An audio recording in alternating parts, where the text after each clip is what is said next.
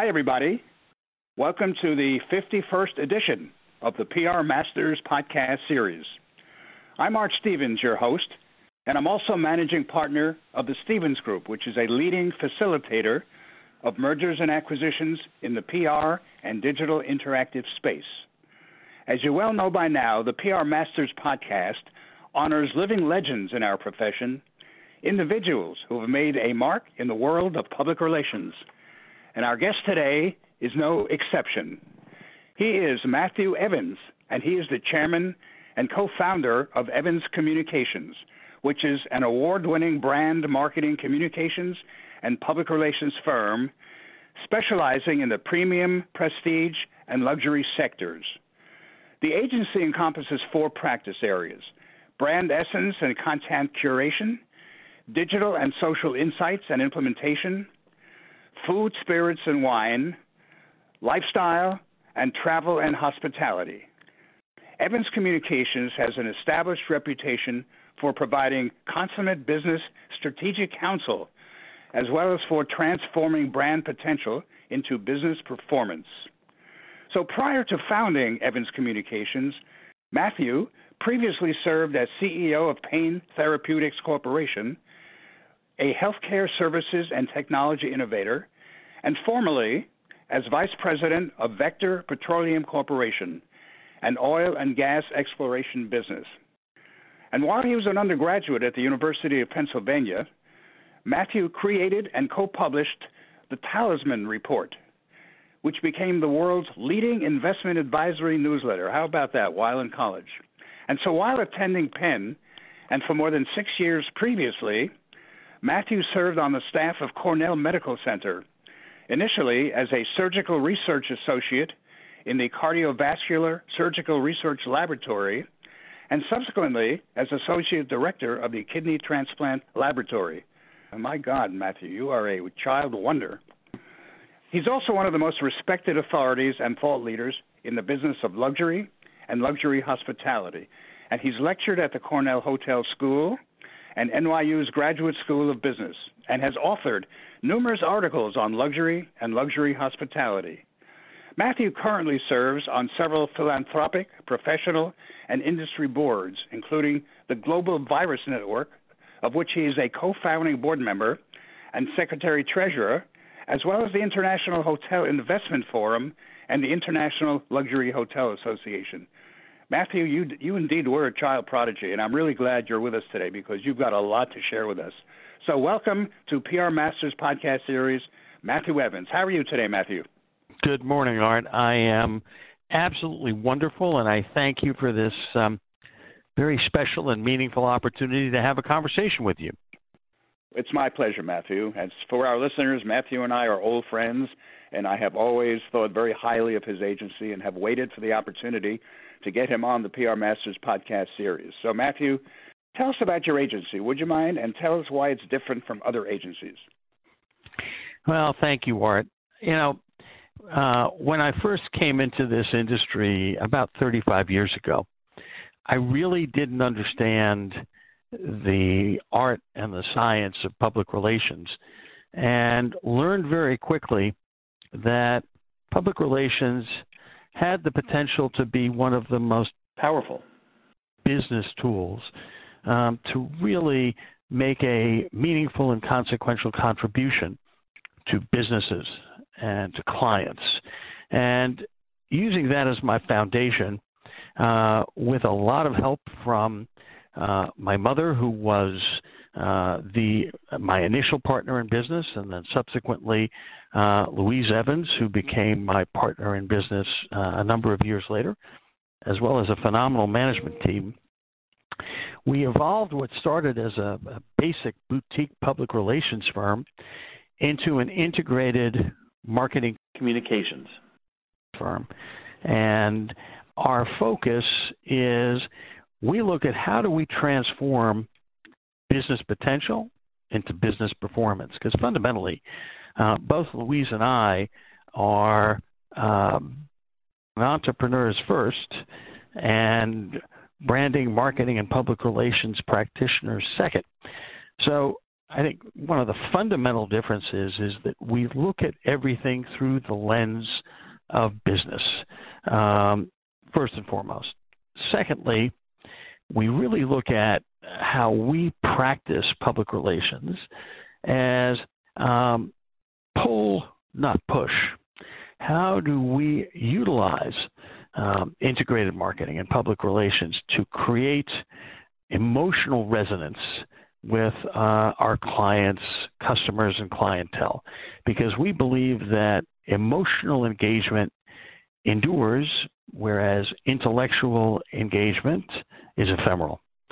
Uh, so we're always looking to reach uh, those individuals, those constituents and gatekeepers on a much deeper level, first and foremost. Secondly, our goal is not to use public relations to teach, uh, but we look at public relations as one of the most powerful tools to elucidate, enlighten, and in so doing to impassion and to engage.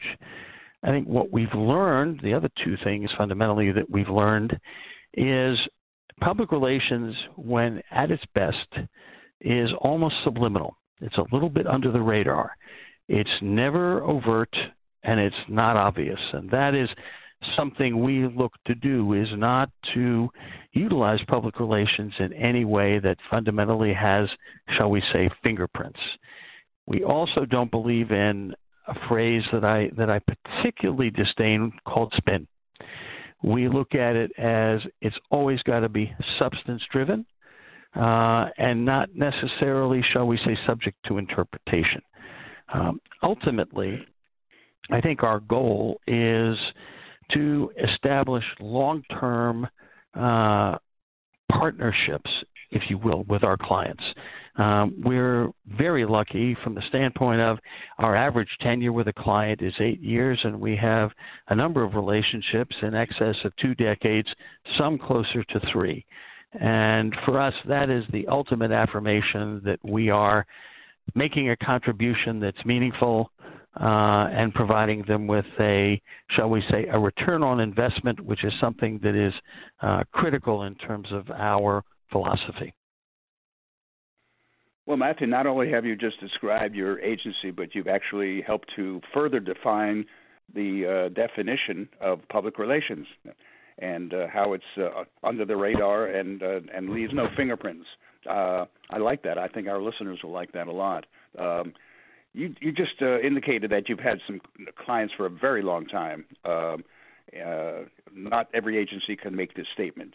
So, um, why do you think you have been able to hold on to clients for a long time? What, what what's the secret to your success? Uh, I, I would love to tell you that there is a there's a secret, but I think I'd be overstating the fact. I think it, it's it's basic blocking and tackling on a on a level that is is you know very important to us. I think number one, it is our job to know the client's industry and where the future is is you know uh, taking that industry velocity trajectory direction trend and so forth. Um, it's also our job to know the client's competition and what they're doing as well as what they have done because that gives us a basis for differentiation. We also need to have an intimate understanding of the client's business. Um, where it has gone, where it is going, but also where we think, in conjunction with the leadership of the client, where that business needs to go.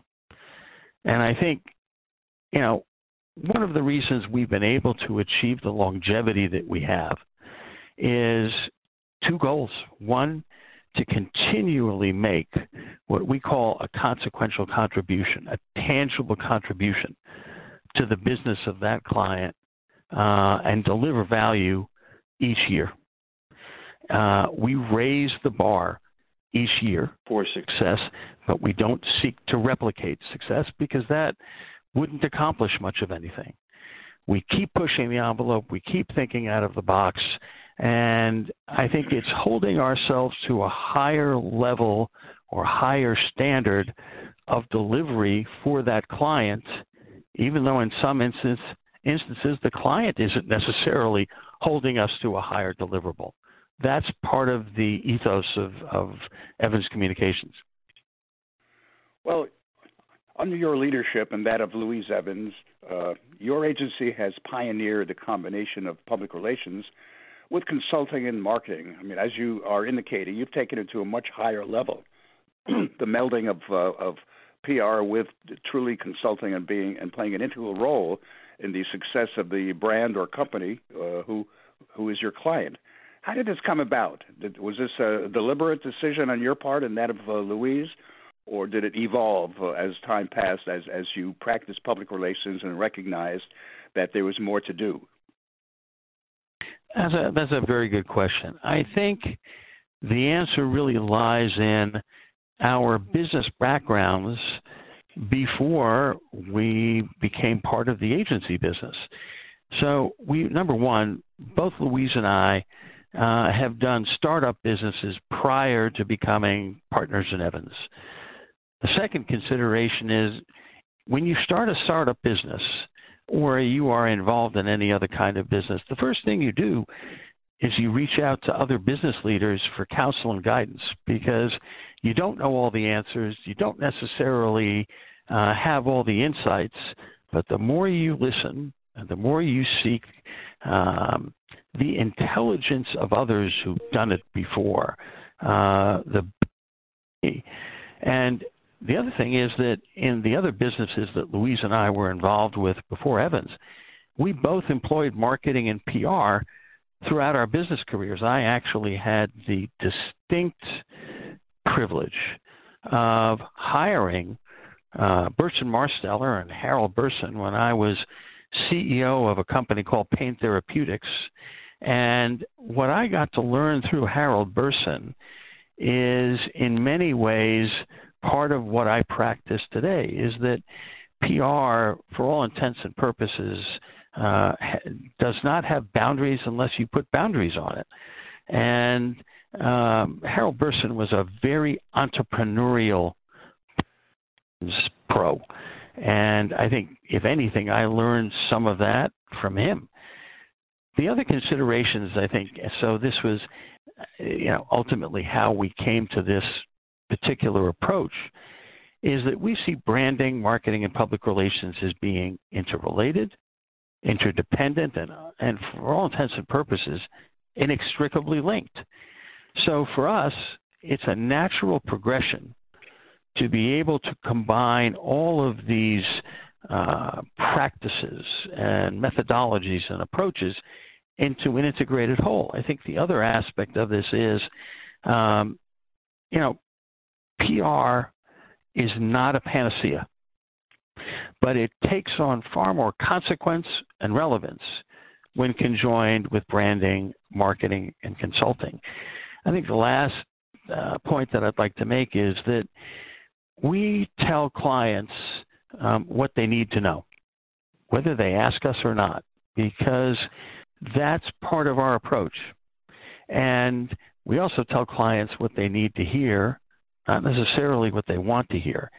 If we're going to give clients good strategic counsel, we can't just give it within the framework of public relations.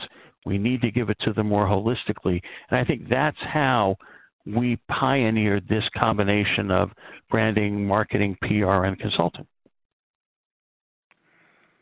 Interesting, Mathew. Mathew, uh, your uh, your better half, uh, Louise Evins, of course, uh, has a really an, an, illustrious career even prior to Evins Communications. Would you mind telling our listeners uh, a little bit about Louise's background? It would be my pleasure. Um, and you and you rightly referred to her as my better half because she absolutely is. Um, Louise's background is uh, in specialty retailing.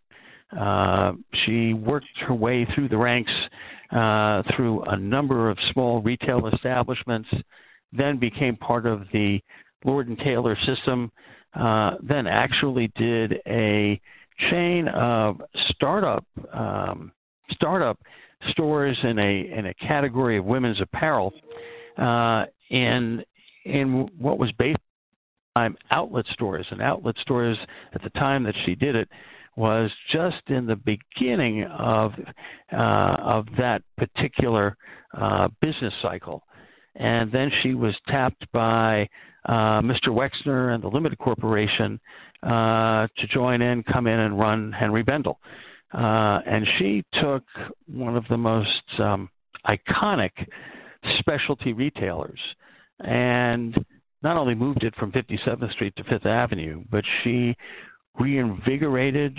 revitalized uh, Henri Bendel, made it relevant, and in so doing, had a very entrepreneurial approach to work with key accounts. She would invest in brands uh, that didn't have the money to invest in themselves and make those brands an integral part of the business of Henri Bendel, whether it was Claude Montana, Trish McEvoy, MAC Cosmetics, Bobbi Brown. Uh, she looked at these as uh, entrepreneurial businesses that she could help with the resources of the limited and Les Wexner, and did just that and made them, you know, extremely important parts of the Henri Bendel business. Uh, so her career has really been exemplary in terms of specialty retailing, and she is truly one of the most visionary creative merchants I have ever had the privilege of knowing. Well, very impressive, both of you. Um, Mathew, tell us tell us uh, who some of your clients are. I neglected to mention them when I uh, introduced you um, a few moments ago. Who are some of your present and longtime clients? Well, we've been we've been very, very, very lucky over the years. Um, we have had an opportunity really to contribute to building uh, some extraordinary brands uh, and contribute to establishing in the marketplace. Uh, we were originally involved in the development of uh, American Express Centurion and Platinum. Uh, we actually brought over Departures magazine from the UK and established it as part of American Express Publishing. Uh, we were involved early on with Baccarat and uh, to reposition Baccarat uh, for its next chapter and its evolution. We've done a lot in specialty retailing, such as working with Barney's and Bergdorf Goodman, uh, and whether it's it's fashion companies, Vera Wang, which we were originally involved with developing and working closely with Vera, to Valentino. Uh, we have done a lot of work in the private aviation space, uh, starting with Marquis Jet, then NetJet, then working with Kenny Dichter again at Wheels Up, uh, and now working with uh, Jamie Walker at Jet Linx Aviation, which I actually think is the finest example of private aviation in the world today. We've also, over the years, represented um, really some iconic brands in the in the hospitality arena. Uh, we've had the pleasure and the privilege of working with Maker's Mark Bourbon for almost 30 years. Uh, we worked with uh, a Camera for uh, oh, well over a decade, and you know uh, when we look at at at the pure tr- luxury travel space, companies such as Rosewood Hotels, which we helped to build with Mrs. Hunt early on in the evolution of Rosewood, uh, to preferred hotels and resorts, to the Crillon in Paris, the Lanesborough in London, uh, the Knickerbocker Hotel in New York, to a nearly three decade partnership with the hotels and resorts of Halekulani. We have truly had uh, the the what could best be described as the luck a lot of it is luck, uh, and the the real the real privilege of working with brands that are passion brands that we have been able to contribute to evolving into icon and legacy brands, and that that should give you an idea of, of the caliber of some of the uh, some of the clients we've uh, we've been lucky enough to work with. Very, very impressive indeed. Very impressive. Mathew, one of the things that I, I also did not uh, stress earlier when I introduced you is your considerable healthcare background. Um, very, uh, very interesting and uh, unusual background for somebody who is uh, the co-head of a uh, leading public relations agency. Could you tell us about your healthcare background? Uh, I think our listeners will be very interested in that, and how you feel that that background has catapulted you into where you are right now. Well, as um, it's it's a rather strange story, but I'll I'll try to give you the short version of it, which fundamentally is that um, I grew up with um, chronic asthma, and I was constantly seeing doctors, and I was in the hospital when I was very young. And when all my friends were going to camp, I was um, I was trying to you know just hold my own from a health standpoint. And what it did was it created a curiosity. I wanted to know what was being done to me, and I wanted to know what I could do uh, to mitigate the chronic asthma that I was suffering from, which I still have to this day. But as I got more and more interested in medicine and science, I was given the opportunity uh, to work at Cornell Medical Center in New York City at a very early age.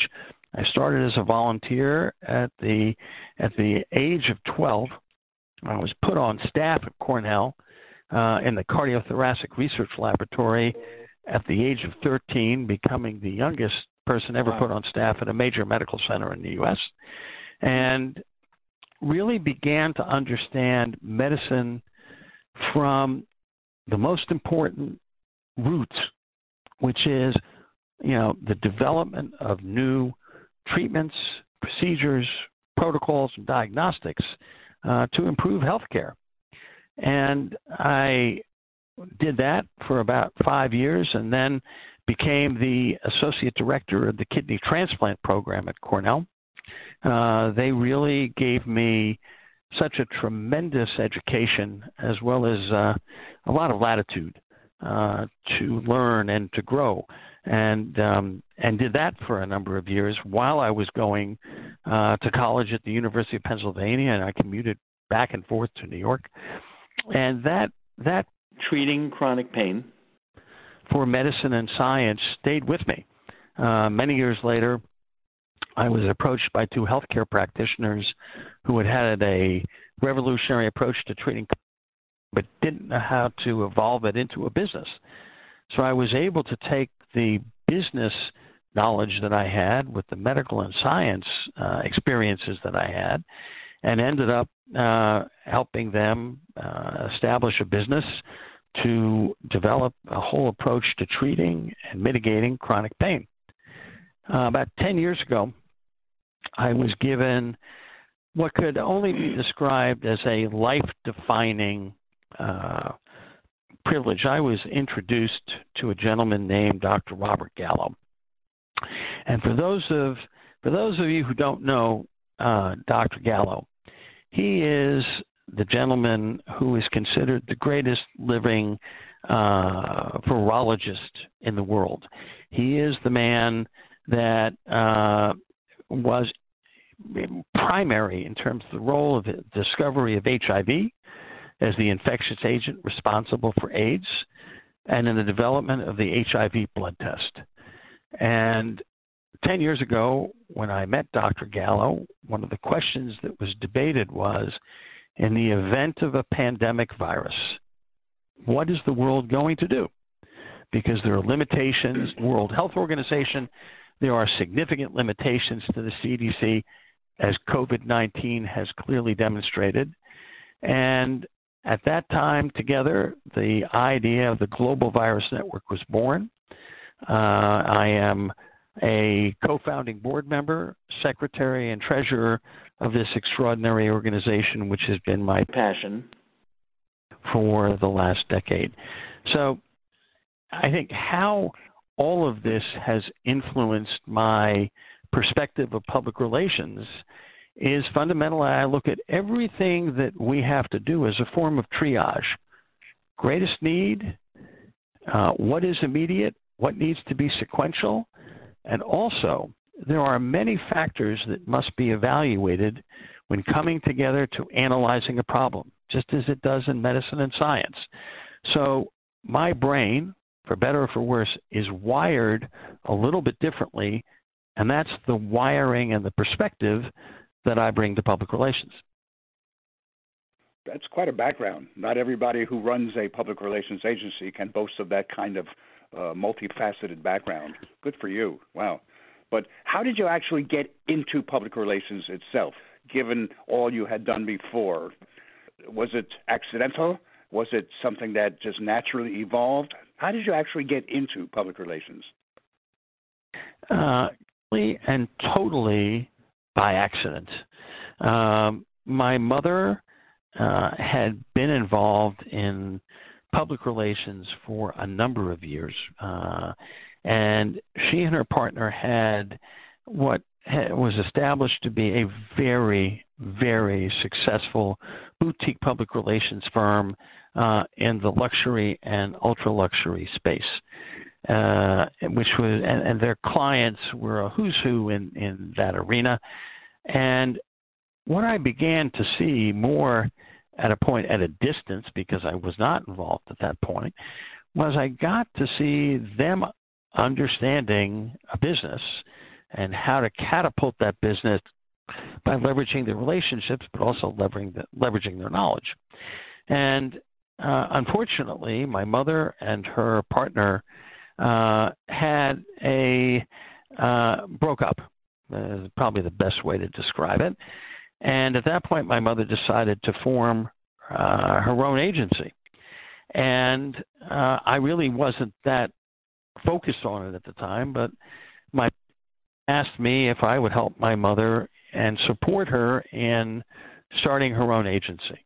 Uh, I was running actually Pain Therapeutics at the time, and I thought, okay, um, this is interesting because at, at that point, under the auspices of Pain Therapeutics, I had had a chance to meet Harold Burson. I had begun to develop a very rudimentary understanding of, if you will, relations, both through Harold Burson as well as through my mother. And so I started to uh, help her, and the more I helped her, the more uh, engaged I became, the more um, fascinated I became in fundamentally the uh, public relations and what it could accomplish. And we put out our our private placement memorandum for Pain Therapeutics just before the market crashed, and around that time, uh, my mother uh, made me an offer, refused to come in and run the agency and be a majority partner in the agency, and I thought, okay, maybe I can accomplish more by looking at that as a foundation and evolving it. And um, it was that was 30 about 35 years ago. Mm-hmm. And obviously, uh, I got bitten by the bug uh, and realized uh, what public relations could be, what my vision of it was, how I could make it relevant to me, uh, because of its ability to catalyze and catapult businesses, elucidate and enlighten, engage, and ultimately be consequential and make a difference. And those were the the basic tenets that um, that became the operating tenets of what Evins Communications is today. Well, Mathew, that that that's a natural segue into my next question, and that is, how has public relations changed since you got into it, and what do you envision to be its future? That's a very good question. I think when I um, when I first got involved in public relations, uh, data and analytics were nascent. I mean, it just wasn't an area that public relations got involved in, let alone utilized uh, to for insights, for actionable insights. Digital and social media didn't exist then. Uh, I don't think the word influencers even existed then. Media was very different in those days. Media held tremendous sway and was defined by a very small but influential audience. Uh, the whole definition of media has changed. The Internet of Things really was in its nascency, didn't exist. And today we are all connected and interconnected. Uh, when I started, news traveled at the speed of newspaper, uh, of print.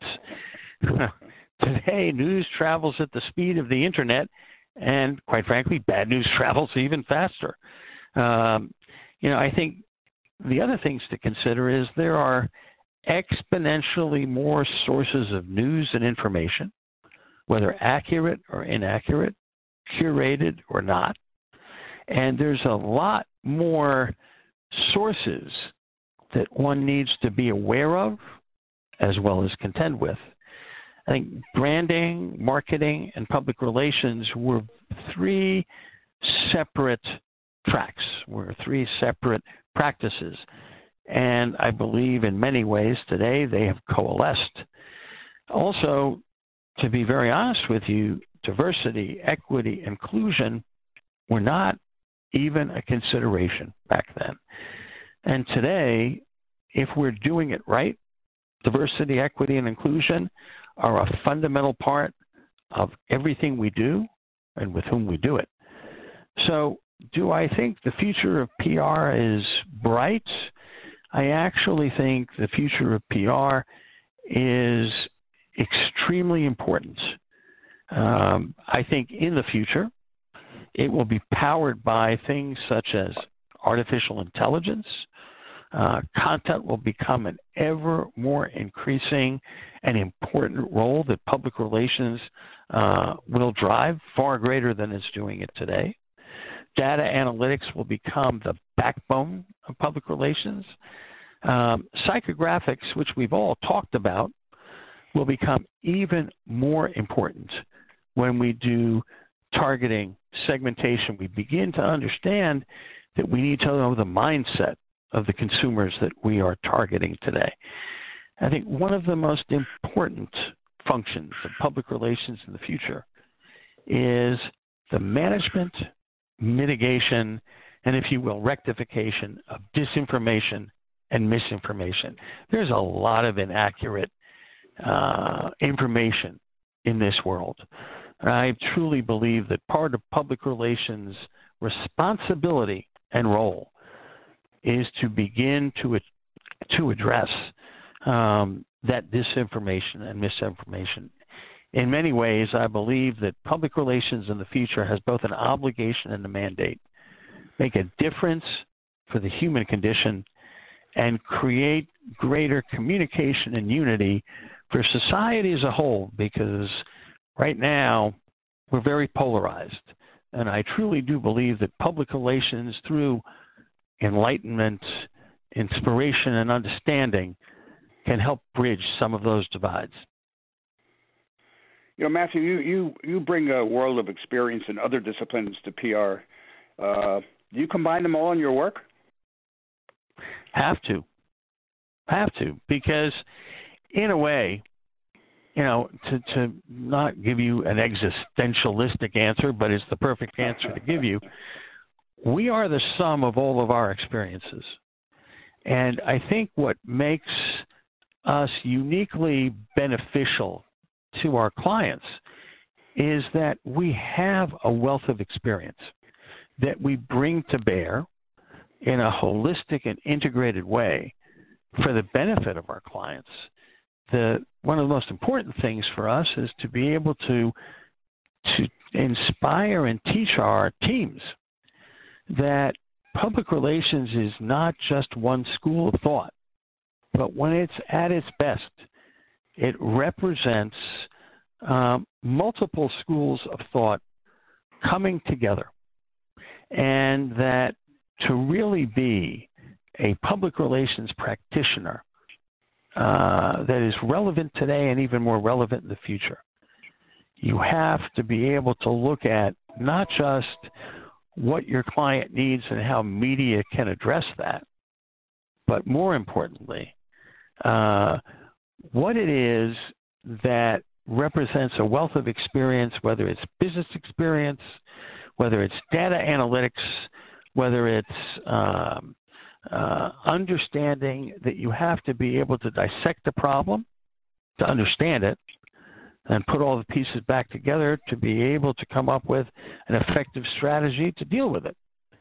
So I I am very blessed to be able to, and as is Louise, to be able to bring together what is fundamentally a a lot of experiences for the benefit of our clients and for the benefit of our management teams, our leadership, and our amazing staff. Mathew, I have a few questions that I'd like to ask you about about yourself. Um, not that I haven't been asking you questions about yourself, but uh, you'll know what I mean when you hear the questions. First of all, what, what do you consider your style of management to be?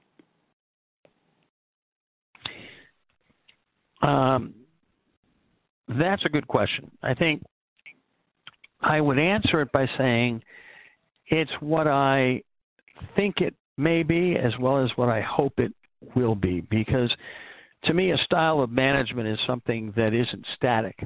It evolves. We have to learn to be better managers. We also have to learn to be better leaders. And being a man being a great manager and being a great leader are two different things. And it's something that I learn and Louise learns and our teams learn every day. But to be more specific I would like to think that my approach is collaborative. Number one, I'm not and uh, never hope to be autocratic. I am a team player, and I want to bring everybody into the decision making process and the problem solving process. So collaboration is very important to me. The other consideration is everybody in the organization, no matter what level, to understand that they can make a difference and that um, they should want to make a difference. You know, there are a lot of principles of agencies that feel that it begins and ends with them. For me, it begins and ends with our teams, our leadership. So empowering them is very important. I think the other aspect of what I try to do is instill an entrepreneurial spirit in them. And it, the fundamental question that I ask all of them is if you were sitting in my chair, what would you do differently? And tell me why. If you were the CEO of one of our clients, what would you differently and tell them why? So that whole concept of being entrepreneurial and understanding that they can make a difference. So don't worry about making a mistake because if you don't try, you won't learn. So go forward. If you make a mistake, pick yourself up, dust yourself off, move on. right? And is I tell them song, there's right? Eh, exactly.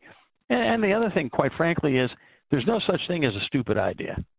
Because if there was, chances are I will have come up with most of them, if not all of them. And the problem is everybody's a little bit concerned about saying, well, you know, that idea may not be so great. Well, you know what? You don't know that. I don't know that. So therefore, put it out there and have so so I think that's the kind of uh, leader that I hope I am and I hope I will be. Mathew, who are your heroes? Past or present? Um, the answers may surprise you.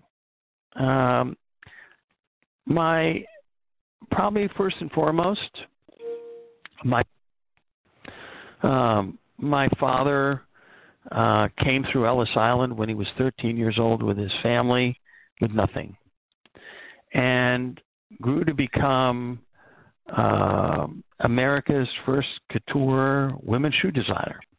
So he was the Manolo Blahnik or Jimmy Choo or Christian Louboutin of his time. But he was driven by art. He was driven by um, basically, as he put it, a woman's shoe needs to make a woman feel as good as she looks. So he approached it in a very different way. He was also an extremely humble man. Uh, despite his success, uh, he was he was very down to earth, and I loved that about my father. That fame uh, never corrupted him, and that he talked to everybody, uh, even if he didn't know them, because he felt they had something to say, and he should listen. So I think, hopefully, uh, I can be uh, one small element of the man that my father was because he was a um, he was a wonderful human being uh, who carried no airs and found almost everything in life a form of fascination and interest. My next hero is Dr. Robert Gallo. Uh, I never thought in my life that I would be able to call uh, Bob Gallo uh, a friend. And I learn something from this man every day, whether it's about European history, whether it's about medicine, science, virology, philosophy. And he is truly a scientific renaissance man who has one of the most extraordinary hearts. And his goal is to further um, the knowledge, the career, the scientific accomplishments of others, not his own, which is very unique. And for someone who is as extraordinarily brilliant as Bob Gallo, uh, he is all about collaboration, empowerment, and inspiration. And um, he has done all of that for me and more.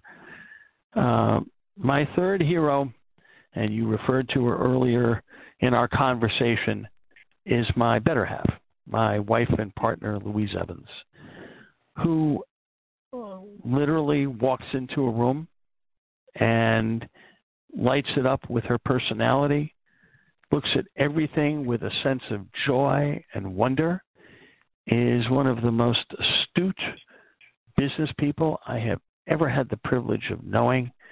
And She's a teacher. She inspires, but she is also steadfastly committed to building an infrastructure and a foundation on which a business can grow. Usually, when you think of an entrepreneur, it's all about taking a business and growing it. She looks at it and says, You can't grow a business unless you have the right foundation and the right infrastructure. So she is both left brained and right brained and does it with a degree of humor, graciousness, and sensitivity, the likes of which I have rarely had the privilege to see. So she she is not only my better half, she is one of my heroes. Well, all I can say, Mathew, is Louise had better listen to this podcast when it's on when it's public. she she will then buy you a drink for sure. I should hope so. so, and I hope it's a maker's mark. it better be, right? yeah, I had two exactly. more questions, Matt. Please. Two more questions for you, Mathew. The first one is, uh, you know, you are you are so busy, of course, uh, in your business life um, that I'm sure you have to find time to do other things. So my question is, what are your hobbies? What do you like to do when you're not working? I would love to tell you that I have a plethora of hobbies and uh, that I you know that I indulge in them uh, frequently. The truth is, I don't. Um, I my hobbies are are, are very simple. Um, I have recently gotten back into tennis, something I uh, played and studied and was committed to very actively many many years ago, and I've recently gotten back into it during COVID and I find it extremely fulfilling. Um, means a lot to me, and and you know to, to disagree with uh, Hemingway, who basically said, I believe it was, you can never go back. Indeed, you can. It just takes a little bit more work. Um, you know, travel is something that uh, Louise and I love to do. We love to experience other cultures. We love to um, taste the food, see what what uh, other countries uh, are like and the challenges they face and the many incredible things that they offer. So travel is something that's that's extremely fulfilling for both of us. Um, and something that when you consider how much traveling I did pre-COVID, uh, mo- the vast majority of which was for business, um, now it's something that I want to focus on to do more for uh, my own personal growth uh, and enlightenment. Medicine and science uh, is both a part of who I am, but it's really one of my hobbies. It's something that I truly love. It is a uh, and so it's it's something that will will always I will always read medical journal medical journals, medical articles. I will always try and be as possibly um, and but it you know while other people are reading uh, all sorts of things, I love reading uh, medical and science literature. And the last is music. Um, I find music extremely emotional for me. I can't explain why, but I I find it one of the most genres, for lack of a better way of putting it, um, in my life. So whenever we get a chance to go to concerts, whenever I can listen to music, whenever I can um, experience music firsthand, uh, that's important to me. Hmm. So are are you saying that when you hear me sing, you automatically cry? I'm just not sure it's for the reasons we would both like, but yes. Okay, Mathew, I have one final question. One final question. Please. Where do you see Mathew Evins in the years ahead? Um, well, you know, it's funny. I um, I don't think that you know I'm not a person who is looking to reach a point uh, in my life where the word retirement ever comes into play because I'm just not sure that that's something I aspire to or necessarily am capable of. Um, one of the things that I do now that I will love to continue to do in the years to come is I do a lot of CEO counsel and consulting to CEOs. It's something I find very rewarding, something I find um, uh, keeps my brain uh, you know at at at its peak because when you're sitting talking to a CEO, you better damn well know what you're talking about. And so for me, I take that role extremely seriously. Uh, I will continue to work with the Global Virus Network uh, for as long as they will have me uh, because it is near and dear to my heart. And uh, again, as we talked about Dr. Gallo, um, as long as I can help further his vision, uh, and in so doing, uh, to make a contribution to the world, because quite frankly, how often does one have the privilege or the opportunity to contribute to the betterment of the world? Uh, that is something that, that I take very seriously. I think the other consideration is I love startups. I love advising principals about how to uh, establish a business, catapult a business, and move it forward. So that entrepreneurial side of me, uh, in terms of working with startups, is something that will always be in place. But I think, uh, Art, the one thing, and you know this about me, the one thing that sort of sort of sums all of this up is somebody asked me once, uh, what would I like on my tombstone? And it was nothing that I ever really thought about. And then it came to me, and it is my guiding principle in life. It is my guiding principle with the agency, and it is my guiding principle in everything that I do. And it's very simple. He made a difference. That's my goal. Uh, what a way to wind up our conversation. Mathew. I really appreciate this very much. You know, you truly have inspired us today. All all the things that you do and the uh, uh, the spirit in which you do those things in, and all I can tell you is that it's been really my privilege and pleasure to have you as our guest today on PR Masters podcast series. So, Mathew Evins, thank you so much for being with us today. Art, thank you very much for the opportunity uh, for CommPRO.biz for inspiring me and enlightening me day in and day out. Uh, I don't do these kinds of things very often. This was a privilege, and having a conversation with you, Art, is always a pleasure. Thank you so much. Thank you, Mathew. Thank you so much. And on behalf of our listeners, I thank you all for joining us today and sharing your views with us. And thank you all for tuning in to another one of the Stevens Group PR Masters podcast series. Until next time, I'm Art Stevens, wishing you all the very best.